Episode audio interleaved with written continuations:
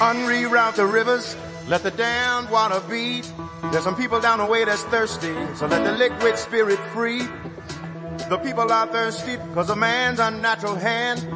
Watch what happens when the people catch wind, when the water hit the banks of that hard, dry land. Liquid spirit.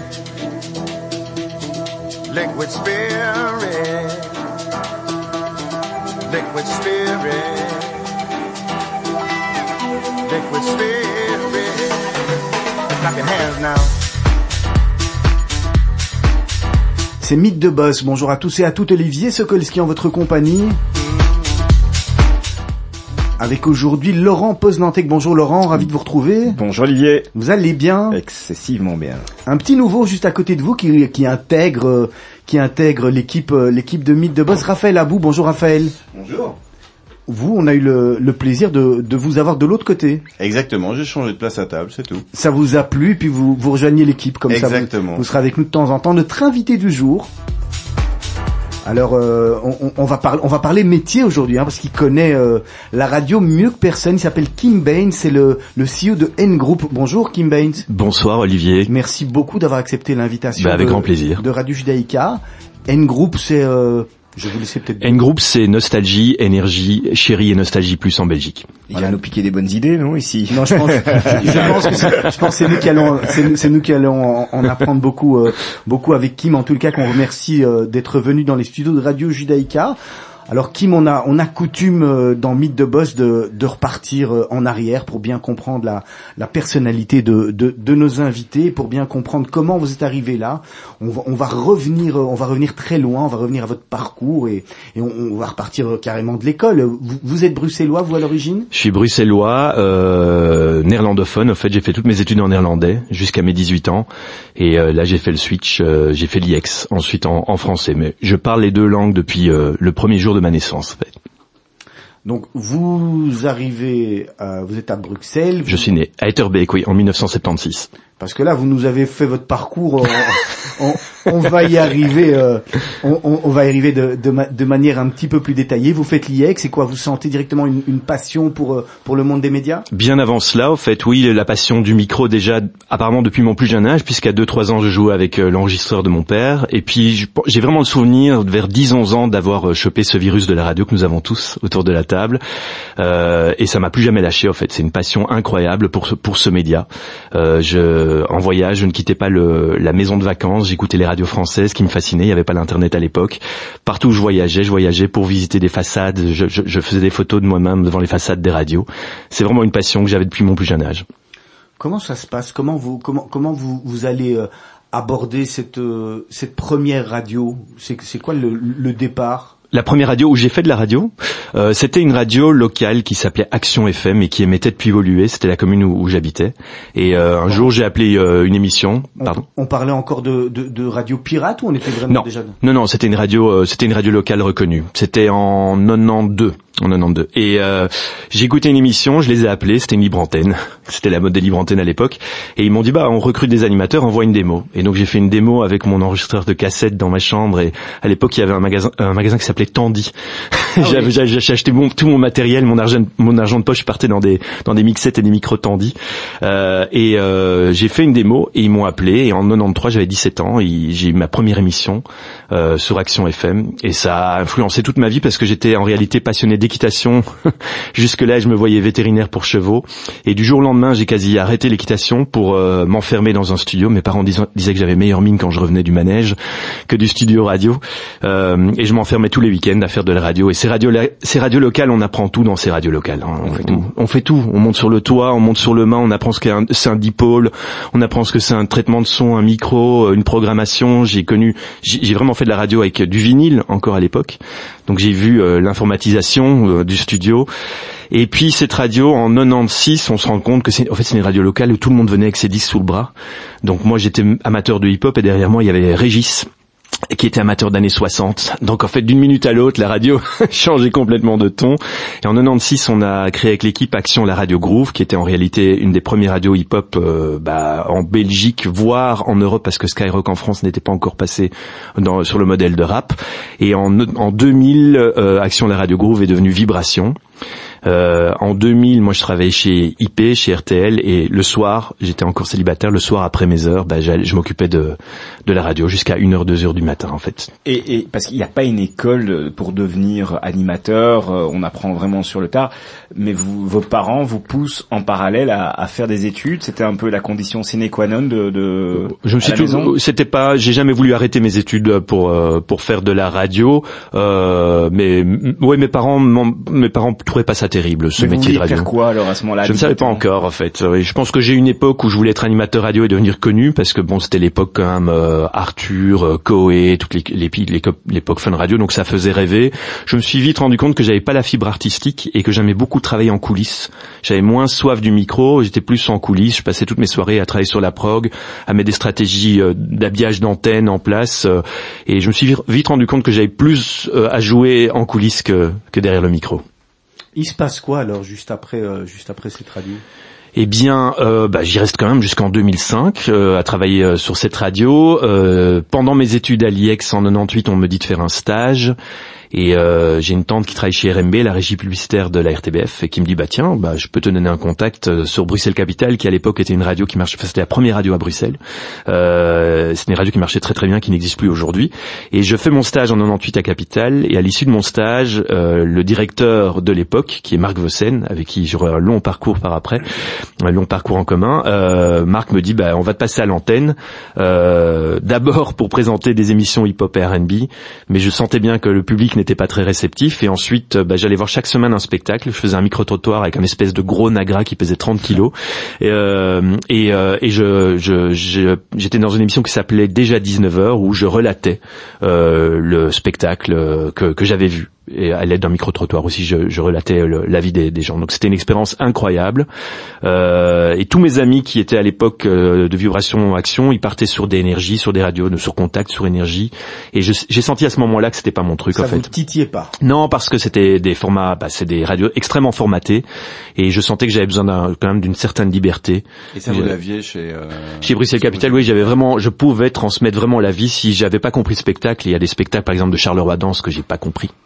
Euh, je pouvais le dire à l'antenne, en fait, euh, sans souci. Et donc, euh, à l'époque, j'ai vu une annonce d'emploi euh, qui s'appelait IP Radio. Euh, je pensais que c'était une radio, mais en fait, IP Radio, c'était la régie radiophonique d'RTL.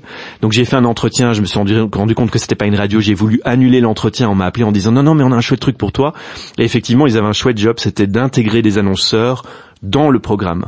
Donc euh, je représentais, je travaillais pour les, euh, bah, pour Nostalgie, euh, pour Bel RTL, pour Contact, pour Fun Radio, et j'intégrais des demandes d'annonceurs dans les programmes. Donc il y avait un besoin de connaître la radio. Il y avait besoin de déjà filtrer les demandes des annonceurs. Et là, vous avez terminé vos études à l'IEX. Oui, j'avais terminé, j'ai terminé mes études en, euh, en 2000. Donc c'est vraiment. premier job. donc. Non, j'ai fait un premier job. euh, J'avais en fait, euh, je travaillais déjà le week-end pour une boîte qui s'appelait Toutoui.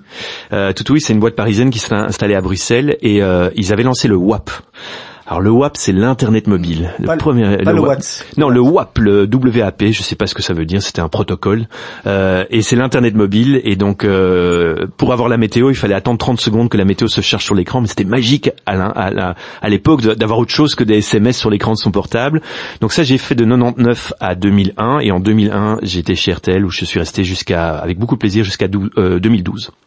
Et là, RTL, vous passez par euh, par toutes les tous les chemins de, la maison RTL Oui, j'apprends à j'ai le plaisir de travailler avec toutes les personnes avec qui je rêvais ne jamais, euh, enfin je, non, je n'aurais jamais osé rêver travailler. Donc des Francis Goffin, Frédéric Herbet, toutes des personnes que je connaissais de nom, avec qui j'ai eu le plaisir de travailler. Je suis resté impressionné jusqu'au bout de pouvoir euh, travailler avec eux. Euh, C'était extrêmement enrichissant. Et en 2005, Francis, non, euh, pas Francis, non, Francis Lemaire, patron de Radio Contact, m'appelle en disant Fiston, toujours tout le monde était Fiston, Fiston, dit j'entends ce que tu fais sur ta radio, là, vibration, tu fais des jingles à l'américaine, j'ai envie de faire la même chose pour l'émission de dédiqué Contact R&B. T'as pas envie de la produire. Donc je demande la permission à mon patron d'IP, est-ce que je peux produire une émission radio? Et là je monte mon studio de prod où je vais produire euh, l'émission Contact R&B pendant deux ou trois ans avec euh, dédiqué euh, et le S, très chouette période. Et en montant mon studio radio, je décide de monter mon site internet pour proposer des jingles à l'américaine puisque c'était ma spécialité. Et jusqu'en 2015, je vais gérer un studio de prod qui va produire des jingles pour bah, la majorité de DJ euh, parisiens, français. euh, mon plus gros client est DJ Snake, aujourd'hui très connu évidemment. et c'est, euh, C'était ma référence. Donc j'ai produit des jingles à l'américaine pour ces personnes-là. Et pour, pour, pour nos auditeurs, c'est quoi un jingle à l'américaine? Bah, il y a un vrai style de jingle à l'américaine. Déjà, je travaille avec quatre voix américaines et la magie de l'internet fait que j'ai jamais rencontré les voix avec qui j'ai travaillé pendant dix ans. Donc, euh, on se parlait comme des potes, mais je les ai jamais vus, je les ai jamais vus en vrai. Donc, je travaille avec quatre grosses voix de black américaines. À la Barry- à la Barry White. à la Barry White, terrible voix. Et donc, euh, je leur envoyais des scripts, ils me les faisaient et moi, je rajoutais plein d'effets sonores. euh, et euh, non, c'était un vrai plaisir. Et en 2015, quand mon, mon donc j'avais une fille, quand mon fils est né en 2015, j'ai décidé de, de- on a déménagé, j'ai décidé de pas déballer le studio parce que je passais toutes mes soirées à faire ça et il était temps d'être un peu plus présent pour la famille. Et qu'est-ce que vous avez fait alors? Eh ben, en 2012, euh, Marc Vossen, qui donc était le patron de Bruxelles Capital, puis le patron de Nostalgie, m'a appelé en disant notre directeur marketing part, on pense à toi euh, comme candidat. J'ai dit marketing, moi. Et euh, effectivement, j'avais fait l'étude de l'IEX, j'avais fait l'IEX, donc ça s'y prêtait. J'ai fait les entretiens et j'ai été retenu. Et, euh, et donc j'ai fait le marketing de, de Nostalgie Énergie euh, à partir de 2012. Et c'est là que vous rentrez dans la société. Vous en retirez quoi, euh, Kim Baines, de toutes ces années euh, où vous êtes passé d'un endroit à l'autre Si, ah, vous deviez un petit peu regarder dans, le- rétroviseur aujourd'hui? Bah, on apprend tous les jours. Ce que j'ai appris, c'est que euh, la radio est un métier. C'est bateau ce que je vais dire, mais c'est tellement vrai. C'est un métier profondément humain. Euh, et j'ai croisé des personnes humaines hyper enrichissantes que je croise encore aujourd'hui au travers de mes fonctions. Euh, j'ai appris que c'était un métier dans le, euh, que, qui demandait beaucoup de stratégie. Il y a encore trop de monde qui pense euh, je sais comment faire la radio idéale. Venez dans une salle de réunion, je vais vous dire comment faire la radio idéale. Nous on fait beaucoup d'études, je suis adepte d'études, je demande des budgets d'études chaque année parce que parfois on pense avoir l'idée magique et puis on la confronte à un panel et on se fait démonter en disant non j'écouterai pas, ça m'intéresse pas du tout. Donc j'ai appris qu'il fallait être humble, qu'il fallait demander l'avis à l'auditeur euh, et qu'on ne faisait plus euh, la radio idéale à huis clos. Kim Baines, je vous propose de, de marquer une première pause musicale. On vous avait demandé de présélectionner deux musiques. Oui. Alors, il y avait soit Lou Reed, soit euh, Honor by Clément Picon. Oui. Par quoi on commence et pourquoi? Euh, eh ben écoutez, on peut commencer par Lou Reed, euh, euh, Perfect Day, c'est juste une merveilleuse chanson, je pense que ça date de 72, coproduite par le génie de David Bowie. Et euh, c'est un hymne à l'amour. Alors apparemment, il y a une double lecture dans cette chanson, il y a un côté plus sombre puisqu'il parle de son addiction à la drogue aussi dans cette chanson. Je préfère le côté amour, je trouve que c'est une des plus belles chansons d'amour. Pas d'R&B alors? Non, pas d'R&B. ouais. On est sur Mythe de Boss, on se retrouve d'ici quelques instants avec notre invité Kim Baines.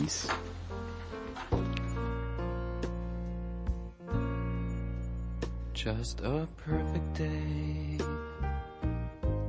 Drink sangria in the park.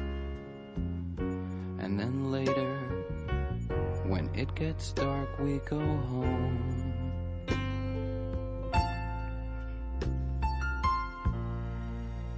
Just a perfect day.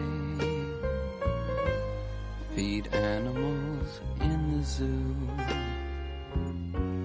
Then later, a movie too, and then home. Oh,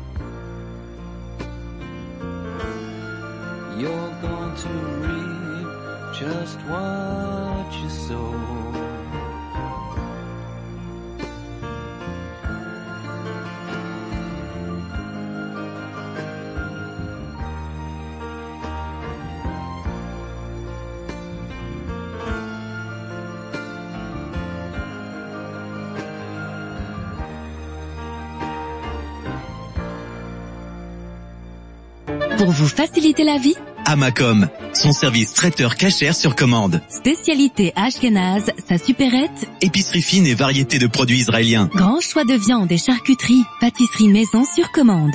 Ishaï et son équipe vous attendent chez Amacom, 12 rue Henri Waffle Art à La Saint-Gilles. fleur du pain Boulangerie authentique, pâtisserie gourmande. vous accueille dans une ambiance conviviale dans l'une de ses six boutiques à XL, Uccle, Woluwe Saint-Pierre et Grand Bigard. Pour vous régaler, la fleur du pain. www.lafleurdupain.com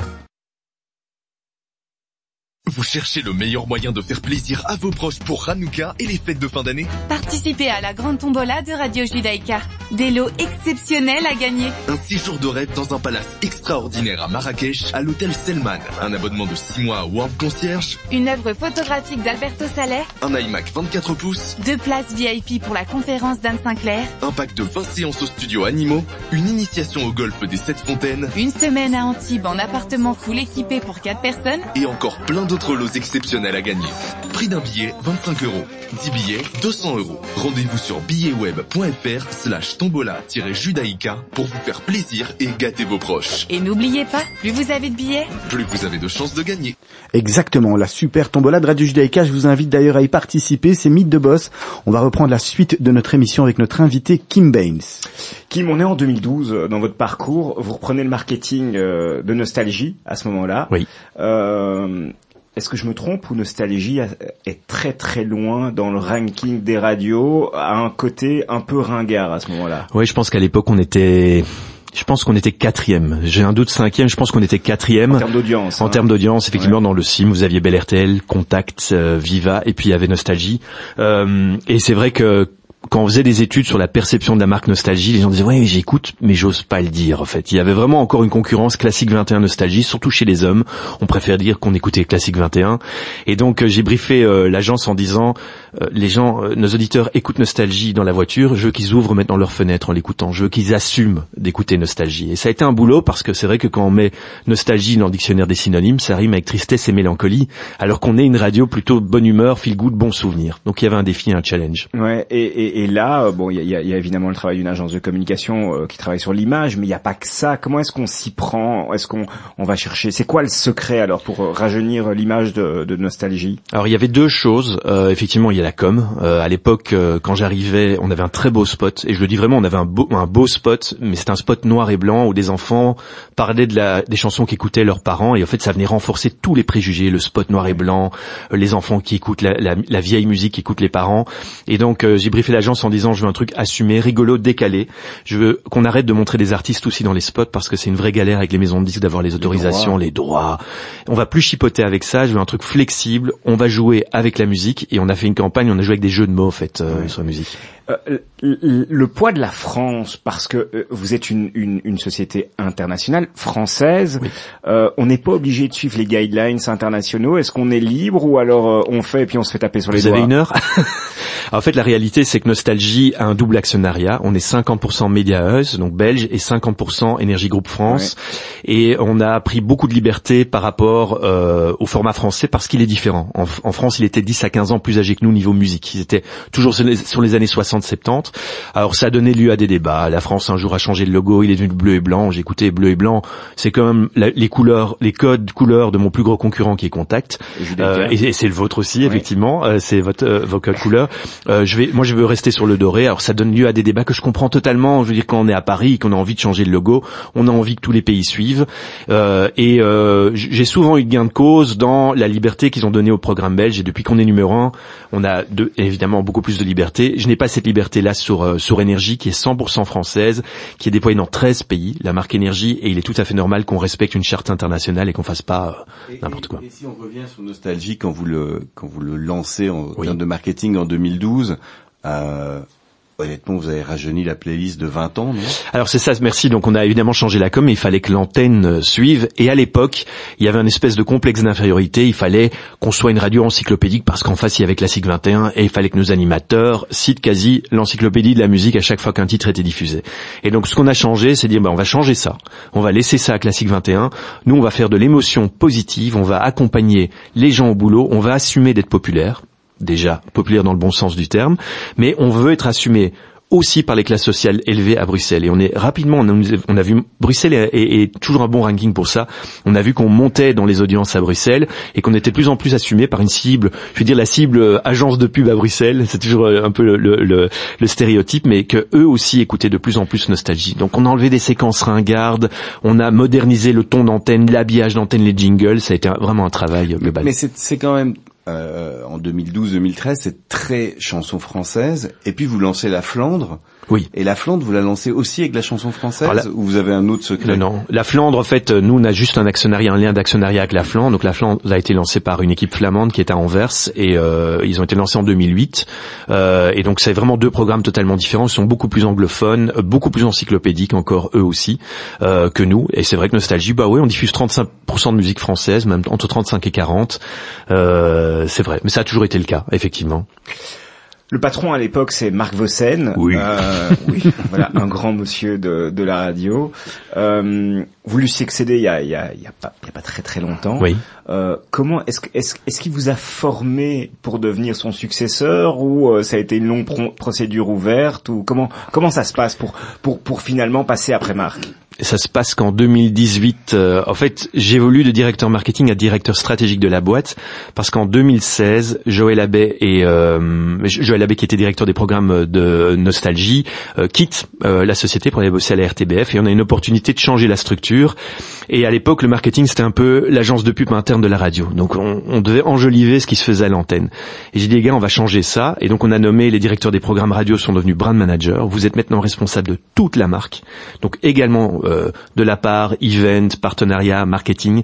Stéphane Gilbert, qui était directeur des programmes de euh, énergie, a quitté au même moment pour euh, pour Contact, et donc c'était une opportunité de recréer la structure. Et à ce moment-là, le marketing a évolué vers une direction stratégique. Et, et donc j'étais dans tous les dossiers stratégiques, pas que le, le, marketing, les études, le positionnement des marques. J'accompagnais les antennes dans le positionnement, dans dans l'évaluation des programmes. Et en 2018, Marc m'appelle dans son bureau, il fait Kim, voilà. Moi, je veux pas faire l'année de trop. En 2022, je prends ma retraite et je pars et je cherche mon successeur parce que j'ai envie de préparer, j'ai pas envie de dire ciao, je pars et la boîte n'a qu'à trouver un successeur. Est-ce que tu as envie? Et je lui dis oh non, j'ai pas envie.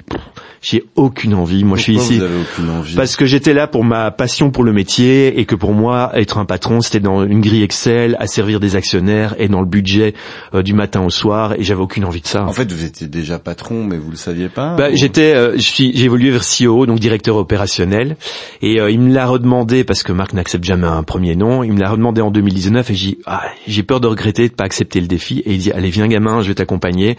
Il m'a emmené en conseil d'administration, qui est toutes ces réunions un peu qui sont à huis clos et qui, euh, il a démystifié euh, pour moi ces réunions. J'ai croisé des gens euh, hyper enrichissants, hyper sympas. Je me suis rendu compte que j'ai pris énormément de plaisir à sortir de ma zone de confort. Euh, et euh, il m'a préparé pendant trois ans. Donc c'est vraiment un soft handover comme on en connaît rarement en fait. Et quels sont les conseils qu'il vous a donnés pour euh, justement garder la, le, bah, le- la trajectoire euh, Il n'a pas vraiment donné de conseils parce qu'il dit j'ai pas envie d'être euh, ta belle-mère comme il disait tout le temps. Euh, il y avait clairement un alignement de de valeurs évident et c'est pour ça qu'il m'avait demandé de de, de, de lui succéder. On, est, on partage les mêmes valeurs, on est convaincu qu'on est dans un métier humain, on est convaincu aussi, on touche près de 900 000 personnes tous les jours. Qu'est-ce qu'on fait de ça? Oui, ok, des tarifs publicitaires, c'est très bien, c'est bien. Euh, je vais pas dire que le budget ne m'occupe pas tous les jours, mais qu'est-ce qu'on fait de cet impact qu'on peut avoir sur le monde? Et on a beaucoup, beaucoup discuté de ça. On a mis en place le management participatif au sein d'En Group qui a complètement révolutionné notre boîte euh, parce qu'on n'était plus trop pyramidal. Il y a toujours un comité de direction, mais on responsabilise beaucoup plus nos équipes. Et euh, il n'y a pas vraiment de, de donné de conseils. Si j'ai un conseil à retenir de Marc, c'est son optimisme. C'est que moi, quand on me dit non, et ça sera non. Marc il entend non et ça sera peut-être oui. Et ça j'ai appris de sa part, c'est de jamais abandonner. Voilà. Et qu'est-ce que et qu'est-ce que vous faites de différent aujourd'hui? De Marc? Oui. Ah, La grosse différence, c'est que j'ai une éducation plus germanique et que je suis beaucoup plus pragmatique. Donc je suis moins guidé par mes émotions, même si on est tous des êtres émotionnels. Je suis euh, obsédé et guidé par ma stratégie. Et donc euh, Marc étant guidé par son émotion, dans l'émotion du moment quand il rencontrait des gens, il avait toujours envie de construire avec les gens qu'il avait face à lui. Et moi, je suis beaucoup plus présent. Si, ce que vous me demandez de faire ne correspond pas à ma stratégie, je vais vous dire non parce que dire non, vous dire non, c'est dire oui à ma stratégie. Et je pense qu'on peut dire non en toute bienveillance. Voilà. Donc c'est ma grosse différence avec Marc, c'est que je suis plus pragmatique. Alors Kim Baines, on l'a dit tout à l'heure, N Group c'est énergie, c'est Chéri FM et c'est euh, Nostalgie, Nostalgie Plus, ouais. Comment euh, est-ce qu'on dirige ces, ces radios? Vous, vous les dirigez de la même manière ou finalement il faut avoir euh, une stratégie différente par, euh, par radio? Ah ouais, je la dirige de la même manière, mais les stratégies sont totalement différentes. Ouais, totalement différentes. On a une radio avec un catalogue de plus de 4000 titres, euh, avec une faible répétition qui est nostalgie, où on génère de l'émotion. On a une radio de hits, où la promesse est claire, hit music only, où chaque titre qu'on injecte doit être un bon titre. On n'a pas droit à un moment de faiblesse, pas droit à l'erreur. On fait des études quasi toutes les deux semaines pour tester ce qu'on passe à l'antenne. Et en fait, euh, ça dépend, c'est par périodicité. Par moment, je sens que Nostalgie a plus besoin de ma présence euh, auprès d'eux, quand on fait une grosse étude par exemple. Par moment, c'est euh, énergie, mais globalement, euh, les équipes, je les manage de la même manière. On l'a on, on l'a dit tout à l'heure, Nostalgie, euh, euh, malgré moins de moyens, se retrouve aujourd'hui en, en, en top des, des audiences. Vous l'expliquez comment?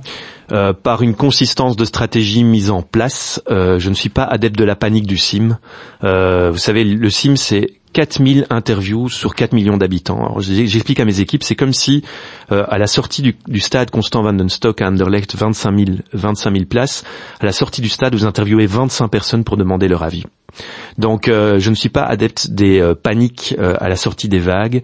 Euh, donc je ne, je ne suis pas adepte des changements rapides. Je pense qu'il faut y aller lentement en radio. C'est un média où les auditeurs n'aiment pas être perturbés, n'aiment pas le changement. Donc on se repose, on attend de voir si effectivement ça se confirme dans les prochaines vagues, on regarde calmement et en fonction des études ce qu'on met en place. Et donc le succès de Nostalgie aussi c'est- aujourd'hui c'est consistance de stratégie, authenticité, humanité, on investit beaucoup dans l'humain dans notre boîte, donc l'ambiance qu'il y a dans les couloirs et sur le plateau, on la ressent à l'antenne. Il y a vraiment un, un- cinq valeurs qui qu'on demande euh, aux- à nos, nos équipes de respecter et qui nous guident au travers de tout ce qu'on fait. C'est quoi? Ok. Alors, j'ai j'ai pas, pas oublié, c'est euh, cohésion, respect, enthousiasme, audace, authenticité. Et c'est ça qui finalement va faire le, studio, le, succès de votre radio? Ben, je, je pense qu'effectivement, s'il y a une bonne ambiance dans les couloirs, si les personnes viennent avec plaisir, même après le Covid, reviennent avec plaisir au bureau et ont envie de donner ça à l'antenne, et si on les guide en disant voilà la stratégie, maintenant on vous fait confiance pour l'amener à l'antenne et en digital, parce qu'on parle pas que d'antenne, on a une gro- grosse équipe digitale aussi, je pense que ce succès, euh, il est là. Et le succès de Nostalgie aussi, c'est d'avoir assumé d'être une radio populaire, ouverte à tout le monde. Alors on, on a on est un peu à l'aube d'une révolution au niveau des radios. Il y avait euh, ah, on a on a évidemment parlé des radios pirates, mais ça remonte à, à bien longtemps. Euh, il y avait le plan de fréquence Oui. euh, où c'était la guerre. Il y a le DAB+, euh, les radios digitales. Aujourd'hui, quel est, quel est votre regard par rapport à toute cette situation où on a l'impression vraiment, je disais, l'aube d'une révolution, le mot est peut-être un petit peu fort, mais on à la frontière, on est, Oui. il, y a- il y a- il va se passer des choses, ça va basculer dans, dans une direction ou dans une autre. C'est quoi pour vous euh, la, la- la suite? Alors, deux réponses à cette question. Il y a la réponse technique, parce qu'aujourd'hui, l'auditeur, lui, il se moque de par quel moyen il écoute la radio. Il a envie d'écouter euh, la radio. Donc oui, il y a la- clairement la digitalisation de la radio et une digi- digitalisation très tardive avec le DAB, parce que finalement, tous nos studios étaient déjà digitaux il y a que l'émetteur qui était encore analogique. Donc oui, le DAB+, c'est un rattrapage logique de la digitalisation de la radio. Euh, la 4G, la 5G, les applis, tout ça aussi, on y croit très fort. Mais tout ça, c'est de la technologie. Moi, je crois très fort dans la radio hybride qui sera embarquée dans la voiture et qui, lui, choisira s'il va chercher le signal en DAB, en FM, tant que la FM sera euh, encore euh, active et, euh, et en digital. Ça, c'est une histoire de technologie qu'on n'a pas attendu la digitalisation pour le faire. Nostalgie était la première radio à lancer des web radios. On lançait des web radios en 2005 déjà. On a lancé un bouquet de web radios et du podcast sur Nostalgie. On est un des précurseurs à ce niveau-là. Mais si on met les pieds dans le plat, vous avez parlé d'écouter la radio dans la voiture. Euh, Aujourd'hui, la radio, c'est plus le même média qu'il y a 20 ans. Qu'est-ce que ça représente aujourd'hui la radio pour euh, la jeunesse, pour vos futurs auditeurs? Alors oui, il y a là une histoire, donc il y a les plus 25 et les moins de 25 ans. Sur les plus 25 ans, il y a encore un amour pour la radio. Le Belge aime la radio, l'écoute, l'écoute moins souvent, mais c'est normal. Il a dans sa poche pas seulement un Spotify, il a dans sa, poche un terminal avec euh, un terminal multimédia. Donc euh, on peut faire un tas de choses. Si un titre nous intéresse pas, on peut ouvrir une appli, faire autre chose. Je trouve que la radio se porte très très bien, tenant compte de la concurrence euh, qu'elle a aujourd'hui. La radio, ça reste un accompagnement chaleureux, humain. Là, en direct à des personnes qui nous écoutent. C'est le média dans l'Eurobaromètre qui remporte toujours le plus de confiance. Ce qui se dit en radio, on le croit, on lui fait confiance. Les réseaux sociaux sont à l'antipode euh, de euh, de la radio. Donc la radio jouera encore et toujours euh, ce rôle-là. Je crois, j'y crois très très fort. Et j'avais deux réponses à la question, la réponse technologique, mais la réponse du rôle de la radio, c'est que je pense qu'on est petit à petit en train de quitter l'ère de la radio marketing qu'on a connue dans les années 90 et les années 2000, après euh, toute, euh, toute la période des radios pirates, où il faut le plus logo, les plus beaux jingles, je pense qu'il faut faire du sens aujourd'hui. Quand on écoute une radio, et c'est une question que je pose dans nos études, est-ce que une radio qui fait sens, qui a un engagement, que ce soit un engagement social, écologique, est-ce que c'est important pour un auditeur? Et 39% de nos auditeurs répondent aujourd'hui oui oui c'est important pour moi de savoir que ma radio fait quelque chose pour améliorer le monde et pour avoir un impact positif sur le monde. Et c'est ça aussi le rôle d'un média. Mais avec le risque aussi euh, de la multiplicité de contenus euh, et que finalement vous avez un business model économique où le but c'est bah, vendre de la pub Oui. pour faire tourner les machines. Et là euh, là là on est quand même aussi à, à une aube de changement. Donc il va falloir garder et renforcer peut-être encore l'ADN encore plus qu'avant c'est ça? Ça, c'est quand même la force des marques parce qu'effectivement, on a, enfin, les web radios existent depuis longtemps, depuis très longtemps, depuis plus de 20 ans, euh, on peut écouter des web radios et ça n'a jamais affaibli les radios locales. C'est comme la chaîne de télé et vous avez il y, 200 avait, il, chaînes. il y avait un il y avait un gardien qui était qui était le plan de fréquence Oui, mais les- les- je veux dire, tout- depuis que tout le monde a un ordinateur à la maison, on pouvait, au début, on a dit c'est génial, il pourrait écouter des radios aux États-Unis. Dans les faits, on voit qu'il y a très peu de personnes qui le font et que comme sa chaîne télé, on regarde toujours les 10 mêmes chaînes et pas les 200 chaînes qu'il y a derrière. Euh, ce- si vous parlez du DAB, effectivement, il est toujours, il est toujours contrôlé par euh, le CSA. Il faut remplir un cahier de charge qui, euh, qui est une garantie de diversité. Euh, et moi, je suis totalement partisan de l'offre. Je pense que l'offre peut grandir et ça ne me fait pas, ça ne me fait pas peur. Et alors, si, si, si on va dans l'innovation, euh, on, on- on l'a vu en télévision, la grande innovation des dernières années, c'est Netflix. Oui. C'est euh, ces plateformes effectivement qui permettent de faire de la télé à la demande.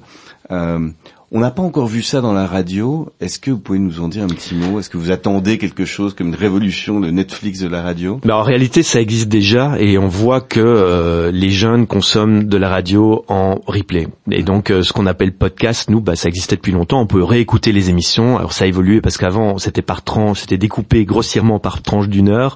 Maintenant, c'est découpé par séquence. Et on constate, par exemple, que la matinale d'énergie est consommée beaucoup après 17 heures. Donc, vous avez une audience jeune qui va aller écouter, qui va peut-être pas écouter le matin, puisqu'aujourd'hui, un jeune sur trois ne se réveille plus avec la radio le matin. Euh, ça, c'est quand même un- une évolution énorme. Par contre, après 17 heures, elle dit ah, je vais écouter ce qui s'est écouté dans la matinale d'énergie. Je vais voir, j'ai écouté les meilleurs moments.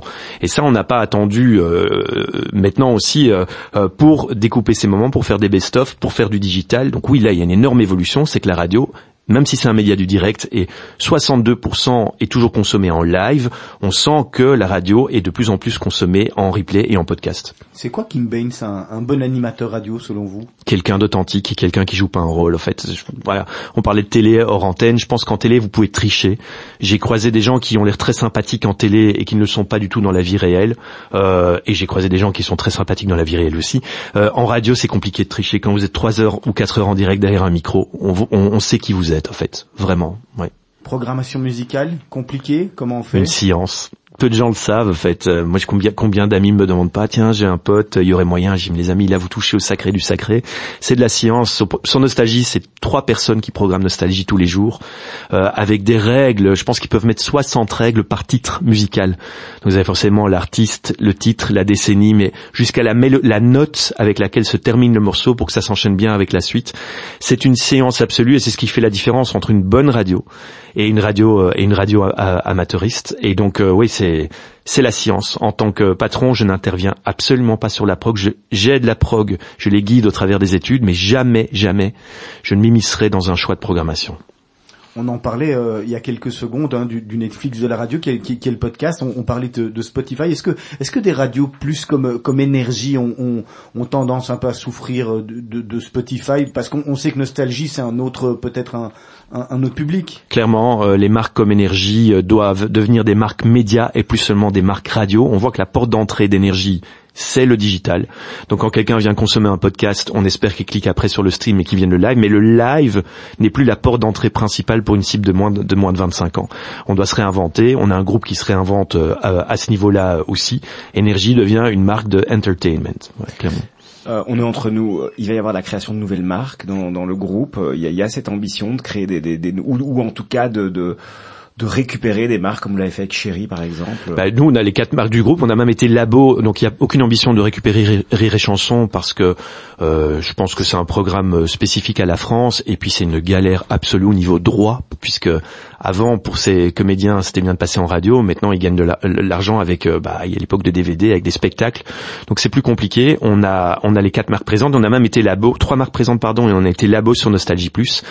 Euh, on est euh, le premier pays à avoir lancé une radio années 60 et 70, puisque ce sont les décennies qu'on passe de moins en moins sur Nostalgie. Alors on vient d'entendre avec Laurie, c'est des décennies merveilleuses avec un catalogue fabuleux. Et on est là-bas puisque d'autres pays pensent à lancer Nostalgie Plus maintenant aussi. C'est quoi la différence entre entre Chéri FM euh, qui est aussi dans votre portefeuille et, et, Nostalgie si on veut les les différencier qu'on qu'on entendait d'ailleurs avant en, en, FM Chéri FM. Euh, Chéri FM est sur 25 44 donc est plus jeune, beaucoup plus de nouveautés. Nostalgie est sur 35 plus donc c'est c'est très différent. Et alors, vous avez touché beaucoup euh, euh, à tous les métiers de la radio. Il y a un métier dont vous parlez pas, c'est l'information. C'est vrai. Vous avez jamais fait une, euh, vous avez jamais une volonté de, de, de lancer une chaîne d'infos euh, en, en, Belgique? Pour des raisons euh, économiques, nous on a une rédac, euh, on a beaucoup d'infos. Je ne me souviens pas du, minute, du minutage, mais on a beaucoup d'infos. On a une rédac qui a toute notre attention. C'est important nous, pour nous d'informer. On fait aussi une information constructive. on a été un des premiers acteurs à lancer ça en Belgique, donc c'est-à-dire qu'on pèse les mots. On veut pas que l'info soit un moment anxiogène à l'antenne. donc c'est très, très important pour nous. Après faire une chaîne info, c'est pas notre boulot. L'expertise d'Engroup, c'est d'être le leader en radio musicale en Belgique. Et je pense que euh, il faut être courageux aujourd'hui pour lancer des chaînes d'info. J'ai tout le respect pour le projet LN24 euh, que d'autres ont, ont, démonté et je trouve qu'ils font du très très bon du très très bon boulot parce que faire de l'info 24 heures sur 24 sur c'est même pas sur la Belgique, c'est sur la moitié de la Belgique. Faut faut quand même être courageux. Bon, vous, en parlez, hein, euh, euh, il y a eu beaucoup de mouvements euh, ces derniers euh, ces derniers mois euh, dans des grands groupes. c'est, le, le, secteur des médias est fort bousculé, avec notamment le rachat de RTL par Rossel et DPG Média. Euh, toutes ces opérations, vous êtes concerné indirectement Oui, en premier lieu, puisqu'on nous étions depuis 34 ans chez IP, la régie d'RTL, et donc notre régie se fait racheter par un par DPG et Rossel, le régional chez Rossel, le national, qui aime quand même la plus grande manne chez DPG, une boîte néerlandophone. Alors, heureusement, je suis néerlandophone, donc pour créer le lien, euh, ça se passe bien, mais c'est 34 ans de partenariat qui disparaissent en moins de 6 mois et qu'il faut recréer avec des personnes qui vous connaissent pas, qui connaissent pas le paysage du Sud, qui ne connaissent pas ce que c'est de faire les différences de spécificité entre une radio francophone et néerlandophone. Donc oui, oui, gros gros impact pour nous au niveau euh, commercial. Ça, ça, se ressent dans les chiffres et ça non. Se non. non, non, non, non, ça se ressent pas dans les chiffres. J'ai aucune inquiétude aujourd'hui sur la capacité de DPG de Russell de nous représenter comme le faisait IP. Par contre, ça se ressent au niveau de la connaissance de nos marques. IP, on connaissait Nostalgie, savait pertinemment bien ce qu'on faisait, précisément quelle était notre grille des programmes. Aujourd'hui, on a tout un rôle d'éducation à faire par rapport euh, aux commerciaux de DPG. Et justement, la pub, elle évolue. Le modèle publicitaire radio, qui, qui est quand même un modèle extraordinaire en termes de créativité, mais est-ce que ça évolue aussi selon vous? Je trouve que les dernières années, ça a évolué et je m'en réjouis. Euh, on a fait beaucoup d'actions chez IP et je siège chaque année aussi dans le jury de Sonic, euh, Sonic Branding, qui est euh, une, un prix qui récompense la créativité en radio. Il y a, il y a une belle, belle créativité créativité en radio en Belgique. Je regrette juste que ça manque encore de diversité en voix off. On entend toujours les mêmes voix, alors qu'on est dans un métier de voix. Euh, il pourrait des, des comédiens qui nous écoutent. Sachez qu'on manque de voix et c'est important d'avoir des voix de comédiens, des gens qui puissent jouer des, des rôles. Je trouve qu'il y a une, non, une belle créativité et, euh, et la part de marché de la radio en Belgique est de 16%. C'est un cas unique dans le monde, je pense. Dans aucun autre pays, c'est 16% dans le sud du pays, dans aucun autre pays, euh, on investit autant dans la radio qu'en Belgique. Est-ce qu'après euh, avoir vécu le, le Covid, après avoir euh, vivre la, la crise de, de l'Ukraine, les, les pubs, euh, les, les rentrées pubs sont toujours dans, dans les attentes. C'est plus compliqué? Le Covid a été très très dur euh, pour nous puisque bah, les annonceurs ont coupé d'abord dans leur budget marketing, euh, comme tout le monde. Je pense que tout le secteur de la com en, a souffert. On revient pas encore au niveau pré-Covid de 2019, mais on y revient tout doucement. Il y a eu beaucoup de résilience sur la guerre en Ukraine, mais dès le mois de juin, le, le marché publicitaire a pris peur et je pense qu'on s'engage dans une année 2023 qui va pas être évidente. Prudemment, j'espère que ça reprendra au deuxième semestre, si pas en 2024. On sera résilient. Vous, avez d'autres sources de, de revenus que, que la publicité, Non. je sais pas, l'organisation de concerts, d'événements, etc. Où, où tout est basé, euh, 100% de vos revenus sont, sont basés pour, sur la pub. 100% de revenus sur la pub et nos concerts sont même gratuits. Donc tout ce qu'on fait dans le groupe sont, est, est gratuit. Donc nos revenus c'est que publicitaire. Et si on va un petit peu dans la polémique, on a cette polémique aujourd'hui au jour- au- autour du, du rôle de la RTBF Oui. et, et du fait que c'est une radio qui est à la fois subventionnée et à la fois commerciale commercial vous en souffrez C'est quoi votre regard en fait sur sur cette espèce de concurrent euh, euh, qui, qui, qui vit un petit peu avec les deniers publics? Oui. Si vous me permettez un peu de schizophrénie, je suis avec énergie en régie chez RMB, la régie de la RTBF. Donc il y a un côté de moi qui dit tant que la RTBF se porte bien, énergie va mieux se porter. Si on côté, si on alors limite si on limite par exemple la publicité à la RTBF, bah énergie en souffrira aussi. L'autre côté, euh, bah, j'ai pu interpeller euh, la ministre Linard sur le cahier de charge de la RTBF euh, qui euh, bah, qui va se décider euh, cette semaine ou la semaine prochaine euh, parce que euh, je trouve que la RTBF doit rester dans son rôle de service public. Il y a des éléments, et je, le dis en toute amitié avec les personnes que j'y connais, il y a des radios comme typiques que je trouve devenir quand même très très commerciales. Euh, et je vois qu'en Flandre, une radio comme Studio Bruxelles peut remplir une mission, ça veut dire audacieuse service public, en osant une programmation qui, sur papier, ne fonctionnerait jamais.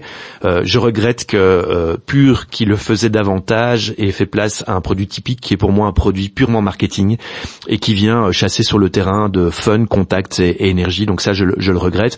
Et je regrette aussi la liberté qui est donnée à la RTBF de déployer, sans passer par les procédures que nous vont- devons respecter, euh, des canaux DAB. Voilà. Nous, on, on- la RTBF a aujourd'hui 10 canaux DAB avec des projets totalement louables comme Radio Ukraine qui sont pas commerciaux. Mais imaginez qu'on ferme la FM dans deux ans, ce qui n'est pas le cas heureusement. Bah, on, se retrouve dans une situation totalement hégémonique où la RTBF a 10 canaux DAB, RTL en a deux, nous on en a quatre on peut pas arriver à des, situations pareilles où le service public rede- redevienne quasi dans une situation monopolistique.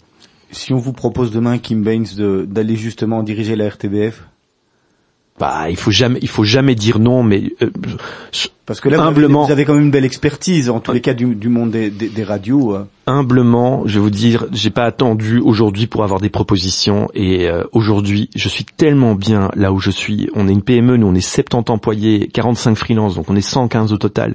C'est une grande famille. Moi, je prends énormément de plaisir et je vous avoue que euh, même pour le double de mon salaire, je, ne- je ne quitterai pas ce groupe-là aujourd'hui parce que j'adore y travailler. J'y trouve aussi un équilibre de vie de famille. J'ai quatre enfants à la maison, des, des jumeaux euh, qui ont un an, donc je suis très Ça prend de occupé. l'énergie. Ça, prend de de- l'énergie, c'est bien, jeu de mots. Non, non, je écoutent suis, quelle je suis- radio euh, bah, pour l'instant pas. Ah, Ils écoutent Spotify, c'est pas bien. Non, non, euh, non. Aujourd'hui, euh, il faut ja- jamais dire non. Effectivement, rester ouvert aux opportunités. Mais aujourd'hui, je suis très très bien et je vois tous les challenges qui nous attendent là. Donc, Vous, euh, vous écoutez beaucoup les autres radios? En permanence, en permanence. Après, je suis cycliste, donc euh, c'est le dé- défaut du cycliste, c'est qu'on écoute peu la radio à vélo. Euh, mais oui, j'écoute en permanence toutes les radios. Il faut un peu voir ce qui se passe. Est-ce que, est-ce que vous avez un regard aussi sur les, parce qu'on parlait de radio française tout à l'heure, vous, vous écoutez les, parce que finalement c'est la même langue, les radios françaises, pour un petit peu euh, comparer? Oui, tout à fait. Été très inspiré par les radios françaises. Je regrette aujourd'hui un surformatage de la radio en France, une une peur d'audace, d'audace. Et donc, euh, comme je dis, on a l'impression en France, quand on quitte la France et quand on y revient, qu'on écoute la radio qu'on a éteint il y a une heure. Et je- ça me frustre parce que ils, ont une, une une manière de faire la radio qui est jolie, mais qui aujourd'hui euh, ne laisse plus place à la spontanéité.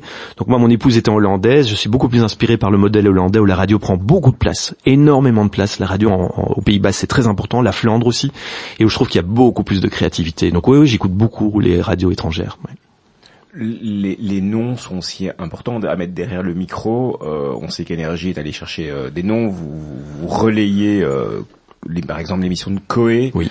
Euh, où, où, euh, il a quand même aussi l'intelligence de rajouter une petite touche belge et c'est bien sympa. Euh, c'est aussi ça. Est-ce qu'il y a encore ce jeu de transfert d'aller chercher des grands noms euh, des médias Euh, Vous avez vous avez cherché par exemple à RTL euh, Julie Taton, mais est-ce qu'il y a cette envie de, de faire du transfert? Euh, Aujourd'hui, euh, c'est important d'avoir des noms, mais c'est surtout important d'avoir des personnalités euh, bienveillantes. On sent aujourd'hui, et c'est un gros changement, que le jeune euh, ne va pas écouter une radio parce qu'une personne connue est derrière le micro. Il veut juste qu'on réponde à son attente. Et la meilleure preuve, c'est quand même Nostalgie, où on a un duo euh, Ingrid et Seb, qui ne sont pas des grandes stars. Euh, Ingrid a une notoriété parce qu'elle a fait de la radio sur RTL, mais ne sont pas non plus des, stars. Et ils font le job. Ils font une, matinale avec une part de marché de près de, de plus de 11% de part de marché. Pour comparer, le Good Morning de Contact, qu'on profile souvent comme le morning de référence, fait 12-6. Donc on n'est pas loin du morning de Contact avec deux personnes pas vraiment euh, connues. Donc oui, c'est important d'avoir des personnalités, mais c'est pas euh, la recette du succès euh, aujourd'hui. Julie n'était plus en contrat avec RTL quand on est allé la chercher. On est allé la chercher aussi parce qu'elle partageait nos valeurs et qu'elle fait le job. voilà. Vous savez que vous avez également été chercher un, un ancien animateur de Judaïka, Qui, qui ça? David Kaufman. Ah oui, David, tous les dimanches soirs sur Énergie, effectivement. Oui, Ouais. tout à fait, absolument, absolument. Et on, on, on a aujourd'hui euh, énormément de, de, de, de, de stars belges qui partent sur les radios françaises, notamment sur, euh, sur le service public, hein, sur France Inter. Vous croyez qu'un jour ces gens vont revenir sur vos radios? C'est vrai que, mais ça c'est la type, c'est, on n'est pas assez chauvin dans le sud de la Belgique. Il faut réussir en France pour qu'on soit fier en fait de, de nos animateurs et de, et de nos stars. Hein. Stromae a dû réussir en France aussi sur les radios françaises avant qu'on soit fier Ah oui, euh, de, de, lui et Stromae et Angèle effectivement. Mais euh, euh, c'est principalement des humoristes qui partent euh, ou des journalistes qui partent sur France Inter, qui fait un super job, qui est numéro un en France. Et je pense que d'ailleurs ces animateurs sont actifs encore à la RTBF de temps en temps et reviennent à la RTBF. Je pense que leur cœur reste en Belgique. Ils revendiquent d'ailleurs très fort d'être belges, euh, ces gens-là, et donc ils reviennent. Et au niveau musical, vous parliez tout à l'heure que vous faisiez une émission avant, avant avec euh, avec euh, Dédiqué. Oui. Euh, Est-ce que vous pensez qu'une radio euh, comme, comme comme les radios que vous vous, vous défendez, que vous dirigez, euh, peuvent encore euh, découvrir des artistes ou c'est terminé? Certainement, certainement. Bah, il y a la, il y a, on n'aime pas trop en parler, mais en même temps, elle est tellement belle. Il y a l'histoire de Stromae qui est, qui est vraie. Stromae faisait un stage chez nous, je pense que c'était en 2010. Euh, il travaille un morceau, sa meilleure amie euh, Julie Vanache qui est maintenant à l'RTBF dit mais tiens tu devrais faire écouter ce morceau au programmateur, il était sûr, oui c'était à l'heure on danse. Il va chez Vincent Verbellon, notre programmateur qui dit si tu l'accélères un petit peu je le passe. Et je dis pas qu'Energie a lancé Stromae, mais en tout cas, on a été la première radio à jouer Stromae, on a été la première radio à mettre Stromae sur scène, et on est la première radio à avoir cru en lui. Donc oui, oui, aujourd'hui, une radio peut lancer, peut lancer des artistes, et la spécificité d'une marque comme Énergie, c'est d'être générateur de hits. Euh, Énergie crée des hits, tout à fait. Un mot qui me baigne sur euh, sur la radio qui finalement change. Hein. On, on sait euh, la radio c'était du son, mais aujourd'hui ça devient également de l'image. Votre, analyse euh, sur le fait bah, d'avoir des caméras en studio, euh, est-ce qu'on arrive à, faire une, une radio télévision, une télévision radio C'est quoi? C'est un, truc hybride ou finalement c'est les caméras c'est pas tellement. euh, en fait, en réalité, j'aime pas ça et j'ai jamais aimé ça. Euh, j'aime ça et je trouve ça drôlement efficace quand c'est pour aller chercher des meilleurs moments ou montrer des moments de radio parce que quand vous avez un sourire, c'est magique de voir ce qui se passe en studio, mais filmer à longueur de journée un studio et voir ce qui s'y passe, je suis pas partisan de ça. Notre matinale d'énergie passe par exemple sur AB3 le matin entre 6 et 9. Ben, voilà, il se passe quelque chose, mais à 9 heures, ça sert à rien de montrer un animateur euh, s'ennuyer. Vous savez, je pense que l'auditeur euh, euh, s'attend ou s'imagine que l'animateur est en train de chanter et danser, et il y en a qui le font en studio pendant qu'il passe de la musique. En réalité, il est souvent sur son portable où il prépare en mettant ses lunettes le mix, le mix suivant, et c'est pas palpitant à voir. Donc non, l'image, oui, quand c'est pour montrer quelque chose, l'image pour montrer le studio, ça, j'y suis, je suis pas partisan de ça. On va attaquer les questions de la fin. Petites Aïe. questions rapides auxquelles Aïe. on vous demande de, de répondre rapidement. On va vous les poser, vous les, les poser à tour de rôle. C'est quoi la chose la plus folle que vous avez fait dans votre vie, Kim Bain? La plus folle, ce que j'ai fait dans ma vie, c'est ah, euh, faire des jumeaux. Ouais, là, vous l'aviez, vous le Je l'ai pas, choisi, mais bon voilà. Le journaliste ou l'animateur avec lequel vous rêveriez un jour de refaire un duo à l'antenne? De refaire ou de faire un duo à l'antenne. Je dis refaire parce que vous avez fait de la radio, vous en faites plus, mais peut-être un jour. Ah, elle est néerlandophone, donc ça va pas vous parler. C'est euh, la euh, journaliste qui fait la matinale sur Radio 1, euh, Roos, je pense. Et je la trouve incroyable et hyper impressionnante, hyper impressionnante. Et dans le sud du pays, Bah, c'était de travailler avec Fred Herbet et j'ai eu l'occasion de le faire pendant six ans. À part la radio et les podcasts, c'est quoi votre média préféré? Le digital. Avec une, avec euh, euh, bah, tout ce qui est connecté, avec une passion ultime pour euh, tout le monde des blockchains. Mais là aussi, si vous avez une heure d'émission, j'ai pas dit la crypto, j'ai dit le blockchain et tout ce que ça peut amener euh, pour le futur. Je suis passionné par ça.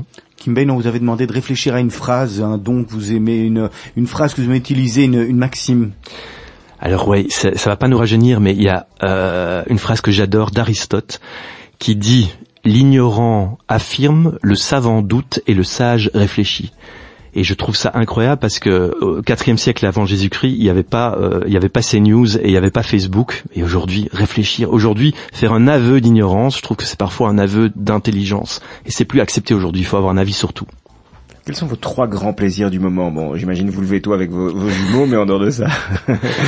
Euh, euh, venir au boulot réellement et puis euh, prendre une soirée pour voir des potes parce que c'est vrai que quand on a quatre enfants à gérer à la maison les soirées bah c'est pas facile de laisser sa compagne seule avec euh, avec les enfants mais faire des faire des restos c'est un, un plaisir euh, énorme et partir en week-end avec ma femme. Bon bah alors, dites-nous quel est votre restaurant préféré? Ouh mon restaurant préféré. Allez, vous attendez. pouvez en dire trois. Alors, mon restaurant préféré, euh, c'est chez Anesti, c'est en face de la radio, c'est quasi ma cantine, j'y vais deux à trois fois par semaine. C'est un restaurant grec, c'est une institution à Bruxelles. Euh, petite salutation pour eux. Mais pour euh, euh, pour le goût, je dirais le euh, comment C'est- s'appelle ce c'est- petit C'est pas restaurant sympa ça, de dire ça. mais non, mais bon, voilà, c'est des plats grecs, c'est délicieux, mais bon, voilà. On adore la Grèce. Euh, c'est, c'est, c'est- j'y- je prends chaque fois un plaisir, sinon je n'y retournerai pas. Mais pour la, on dire pour le côté raffiné, euh, le nom m'échappe. C'est le, ah oui, oui, euh, le, le fou du village, le fou du village, le- L'idiot du village. l'idiot du village, c'est exactement, l'idiot du village, tout près de la rue Aude. Exactement, entre la rue Haute et la rue Ah, c'est magnifique, c'est un petit resto euh, et c'est là que mon épouse m'a annoncé que j'allais devenir papa la première fois. Et donc j'ai un bon souvenir, c'est un super bon resto. Kim Baines, la défaite rend humble ou revanchard? Oh, la défaite rend certainement humble et un petit peu revanchard. Donc, euh, ouais, ouais, la défaite euh, donne envie de retenter. Le métier que vous auriez aimé faire à part celui que vous faites aujourd'hui?